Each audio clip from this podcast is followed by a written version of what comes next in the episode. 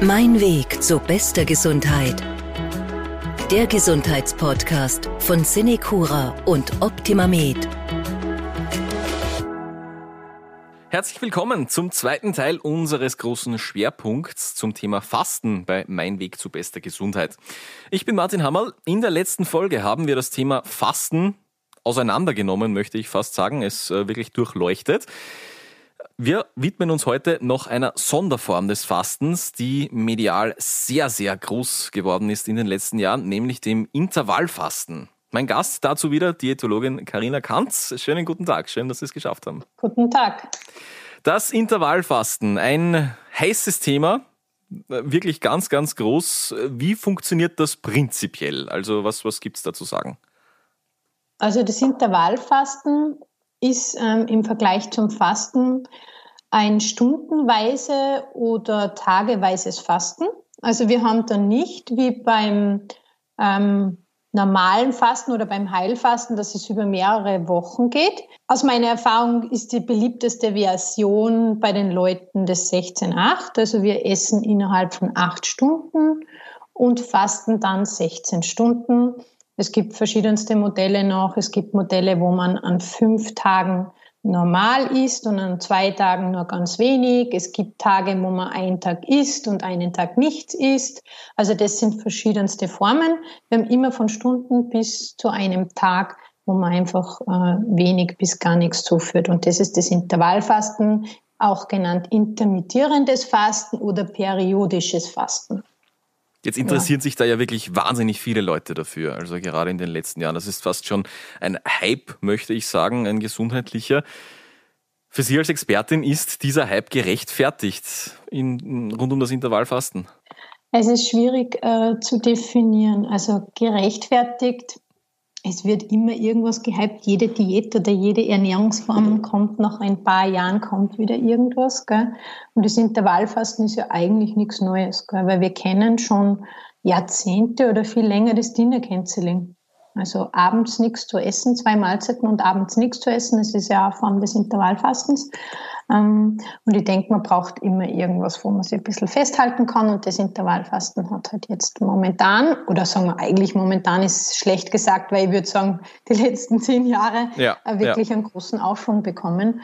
Und ich kann mir das einfach nur so erklären, wie wir beim Fasten auch gesprochen haben. Wir wohnen in, äh, in einer Überflussgesellschaft, wo einfach die Menschen sich dann wieder zurückbesinnen wollen und schauen, dass es ein bisschen weniger wird. Weil viel Energie aufzunehmen ist heutzutage immer leichter als weniger. Ja. Wir haben in der letzten Folge viel über das Fasten an sich gesprochen und da sind wir schon zu dem Schluss gekommen, auch dass es bis zu einem gewissen Grad sinnvoll sein kann, weil man dann wieder zum Beispiel lernt, auf den eigenen Körper zu hören. Würden Sie das auch auf das Intervallfasten umlegen? Ist das auch sinnvoll, zumindest die grundsätzlichen Formen?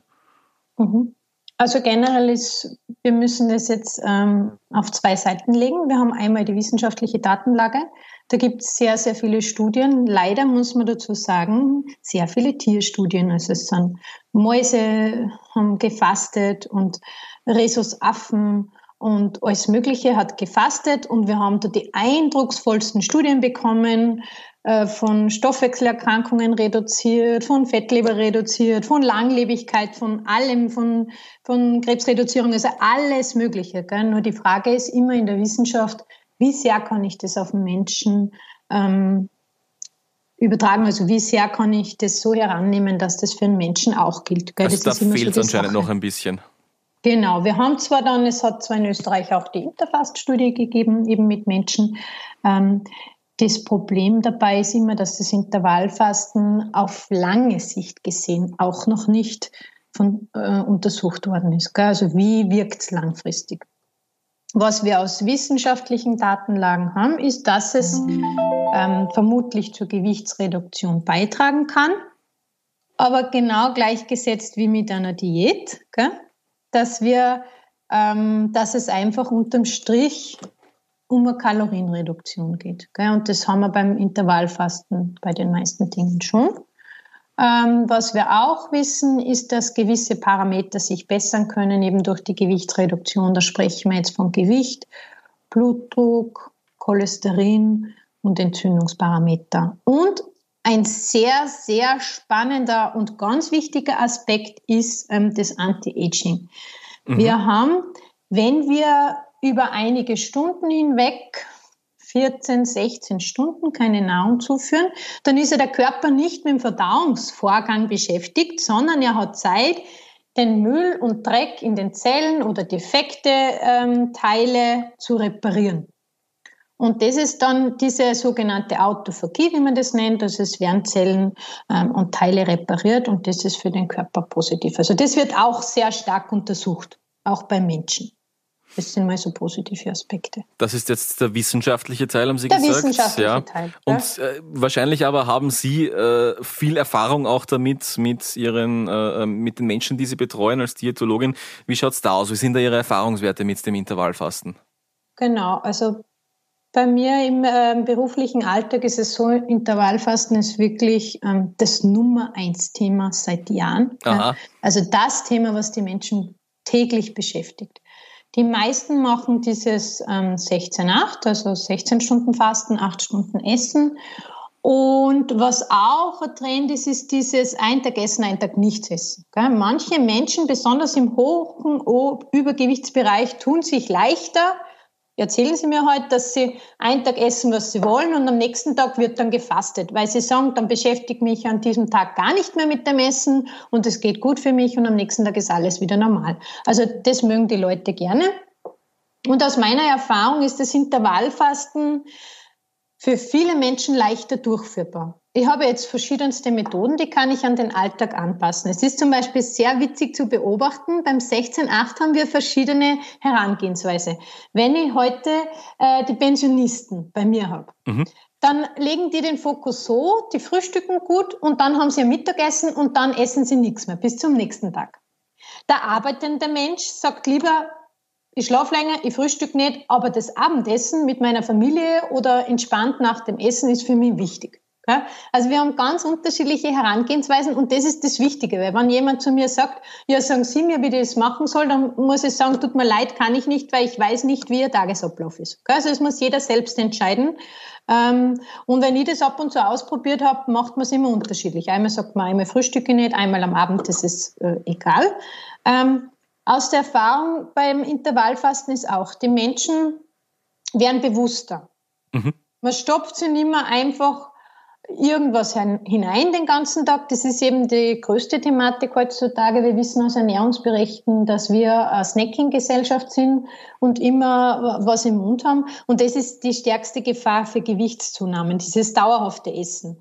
Und wenn man sich jetzt vorstellt, wir wollen ja auch nicht äh, 24 Stunden am Tag, sieben Tage die Woche arbeiten. Wir brauchen irgendwann Ruhe und Erholung und das brauchen unsere Organe auch. Also der Verdauungstrakt braucht einmal Zeit, dass er die Arbeit fertig erledigt.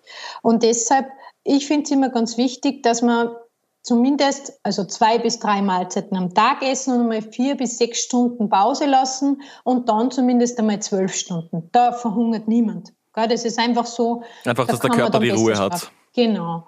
Äh, das ist für jeden auf jeden Fall wichtig. Und wenn dann so Phasen dabei sind, wo die Leute sagen, ah, ich mache mal 14 und 16 Stunden, dann wird eben die Wahrnehmung auf Hunger und Sättigung wieder mehr. Man spürt wieder mehr, wenn man hungrig ist. Und so ein Zeichen für Hunger ist ja auch, ähm, also bei einem gesunden Menschen, der das macht und der da gute Wahrnehmung hat, wenn ich so ein leichtes Magenknurren habe, dann weiß ich, super, jetzt wird was verbrennt. Jetzt werden äh, Reserven herausgelockt. Gell? Das ist ja auch positiv. Und ähm, wir wissen auch, dass man, wenn man eben gern nascht, dass man dann wieder ähm, genauer schaut, welche Süßigkeiten nehme ich, anstatt dass ich alles mitnehme, was ich so im Kastel habe. Ähm, man nascht vielleicht dann nicht mehr so oft.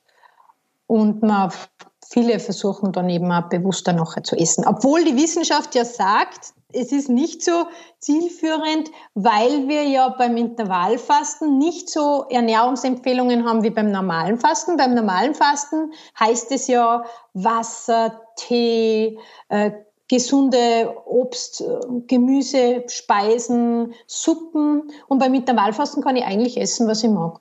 Was aber aus der Erfahrung heraus für die Leute dann wieder einfacher ist. Ja, weil irgendwo, ich kann es mir schon vorstellen, weil dann gibt es zumindest diesen gewissen Zeitraum, in dem ich mich nicht zurückhalten muss. Das ist halt die Frage, wenn ich dann wieder zu Chips und Schokolade greife, ob genau. das dann recht viel bringt. Also genau, weil wenn ich, wenn ich die Energiebilanz nicht beachte, dann werde ich kann zumindest für Gewichtsreduktion keinen Effekt haben. Jetzt gibt es ja das äh, 16 zu 8, wir haben es schon ein paar Mal erwähnt jetzt, also acht Stunden am Tag essen, die restlichen 16 Stunden nichts. Dann dieses äh, einen Tag essen, einen Tag nichts. Gibt es da eine generelle Empfehlung, was da vom Intervallfasten her am besten ist?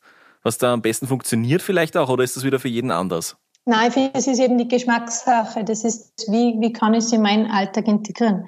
Weil es sind sehr viele Leute, wenn ich da bei den Vorträgen war und sagen zu mir, wow, wie soll ich das machen? Wann geht sich das alles aus? Dann sage ich, das kann ich für Sie nicht bestimmen. Das müssen Sie selber wissen. Fangen Sie früh an zum Arbeiten, brauchen Sie da was zum Essen? Oder sagen Sie, wenn ich in der Arbeit bin, brauche ich eh nichts. Also das ist Geschmackssache. Und ich weiß nicht, wie es bei Ihnen ist. Also ich finde 16,8 für mich angenehmer, als wie wenn ich mir denke, ich esse den ganzen Tag nichts, weil ich bin zum Beispiel ein sehr sportlicher Mensch, ich, ich, ich laufe sehr gerne lange und wenn ich dann den ganzen Tag wirklich gar nichts zuführe, also mein Körper, der mag das nicht so gern. Gell? Das, schwierig, ja. das sind ja. unterschiedliche Vorlieben. Das heißt, Intervallfasten ist dann wofür am besten geeignet? Wirklich, Sie haben jetzt schon ein paar Mal erwähnt, die Gewichtsabnahme, merkt man das dann ja, wirklich schnell? Ja, wobei die nicht so massiv ist. Gell? Wir müssen da okay. jetzt deutlich unterscheiden.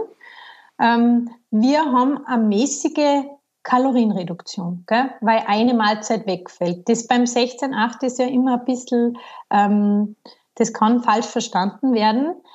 Äh, und zwar, dieses innerhalb von acht Stunden Essen heißt, ich esse zwei Mahlzeiten und lasse dazwischen Pause. Und dann esse ich 16 Stunden nichts. Also ich lasse eine Mahlzeit weg. Das ist eine mäßige Kalorienreduktion. Ähm, und da muss man dazu sagen, dass es aber auch gut ist für den Körper. Weil wir wissen, schnelle Gewichtsreduktionen wie in diesen Crash-Diäten sind ja nicht sinnvoll. Weil wir haben beim Fasten schon gehört, wenn ich dem Körper nichts gebe, dann ist er im Energiesparmodus. Und dann jausen der Substanzen auf, die wir brauchen, unseren guten Muskel zum Beispiel. Und dann müssen wir uns den wieder hart antrainieren. Und so werden unsere, äh, wird, werden unsere Körperstrukturen geschont. Gell? Wir wissen, dass wir durch das Intervallfasten zum Beispiel eine Gewichtsabnahme haben, aber nicht nur Flüssigkeit und Muskelmasse, sondern dass eher die Muskelmasse erhalten bleibt. Und das ist ja das Wichtige für uns, weil wenn wir viel Muskel haben, haben wir viel Verbrennung. Und das wollen wir. Also wir verlieren mehr von der Masse, die wir nicht haben wollen, wenn wir eine mäßige Gewichtsreduktion haben. Also viele machen das auch, wenn wenn sie ein bisschen Bauchfett loswerden wollen oder für die, für die Fettleber ist das ja so eine gängige Geschichte, dass man sagt, man isst abends nichts und schont dann die Leber damit. Ähm, in solcher Hinsicht ist das zielführend. Das wäre noch meine nächste Frage gewesen auch, äh, außer der Gewichtsreduktion, was das sonst für positive Effekte hat. Also wirklich die, äh, da in dem Bereich haben Sie gesagt, Fettleber ja, und, und Cholesterin, Cholesterin, Entzündungsparameter zum Beispiel, Blutdruck und eben diese Zellreparatur. Ganz schöne Stange eigentlich für das, dass ja. man einfach eine Mahlzeit auslässt, muss man auch dazu sagen. Genau. Außer natürlich, wenn ich jetzt ähm, 5000 Kalorien in den zwei Mahlzeiten isst, dann werden wir diese Effekte nicht mehr so erzielen. Aber sonst, was halt eben die Wissenschaft bekrittelt, ist, dass wir durch das Intervallfasten keine Ernährungsempfehlungen haben und dass jeder essen kann, was er will. Wobei mir schon vorkommt, aus meiner Erfahrung, dass die Menschen dann durch dieses bewusster Schauen und durch dieses Fasten schon darauf achten, was man dann isst. Also einige schauen schon drauf, dass sie sich dann bewusster ernähren, weil sie einfach mehr von den Signalen wahrnehmen. Das heißt, meine rein theoretisch, okay. wenn ich Intervall faste, ähm, gibt es jetzt keine Beschränkungen fürs Essen dann in dieser Zeit, in der ich darf. Aber es wäre natürlich schon gut, wenn ich da darauf achte, auch dann in dieser Zeit, was ich da jetzt zu mir nehme. Sinnvoller finde ich schon, gell? weil das Intervallfasten könnte man ja wirklich immer machen, weil wir fügen uns ja da keinen Schaden zu. Mhm. Weil es wirklich nur eine mäßige Reduktion ist und weil wir ja einfach in Zeiten leben, wo man einfach meistens zu viel zuführt gell, und zu wenig verbrennt. Und dann macht diese Menge dann eher weniger aus. Und ja, den meisten gefällt es gut, muss man sagen. Wir haben die Frage ähm, auch bei der Letz in der letzten Folge beim Thema Fasten gestellt, jetzt beim Intervallfasten natürlich auch. Gibt es Menschen, für die das gar nicht geeignet ist, wo Sie sagen, äh, bitte verzichten Sie aufs Intervallfasten, finden Sie andere Methoden, wenn Sie da gesünder leben möchten? Ja, wie immer Schwangerschaft und Stillzeit hm, ist einmal das Erste bei gewissen Erkrankungen. Ich würde solche Geschichten immer mit dem Arzt abklären. Ähm, auch eben bei Diabetika. Es kann sehr verbessernd auswirken, aber Verbesserung heißt auch eben, dass Medikamente auch äh, zu viel sein können und das muss man dringend mit dem Arzt abklären, weil da können wir sonst auch schwere Entgleisungen bekommen. Hm, ich würde sowas immer mit dem Arzt besprechen, sobald ich ein Medikament habe, damit man da keine Probleme kann. Ansonsten. Ansonsten für gesunde Menschen eigentlich. Genau, für gesunde Menschen unproblematisch, ja. Das ist schon mal die gute Nachricht für alle, die das andenken. Gut, das heißt, wir fassen zusammen, der Hype ist zumindest teilweise auf jeden Fall gerechtfertigt beim Intervallfasten. Das ist schon mal eine super Nachricht, dass das nicht ganz umsonst war, das ganze Getöse in den letzten Jahren. Vielen Dank äh, fürs Gespräch zum Thema Intervallfasten an Diätologin Karina Kanz. Sehr gerne, Dankeschön. es hat mich gefreut. Und bleiben Sie gesund. Mein Weg zu bester Gesundheit. Der Gesundheitspodcast von Cinecura und Optimamed.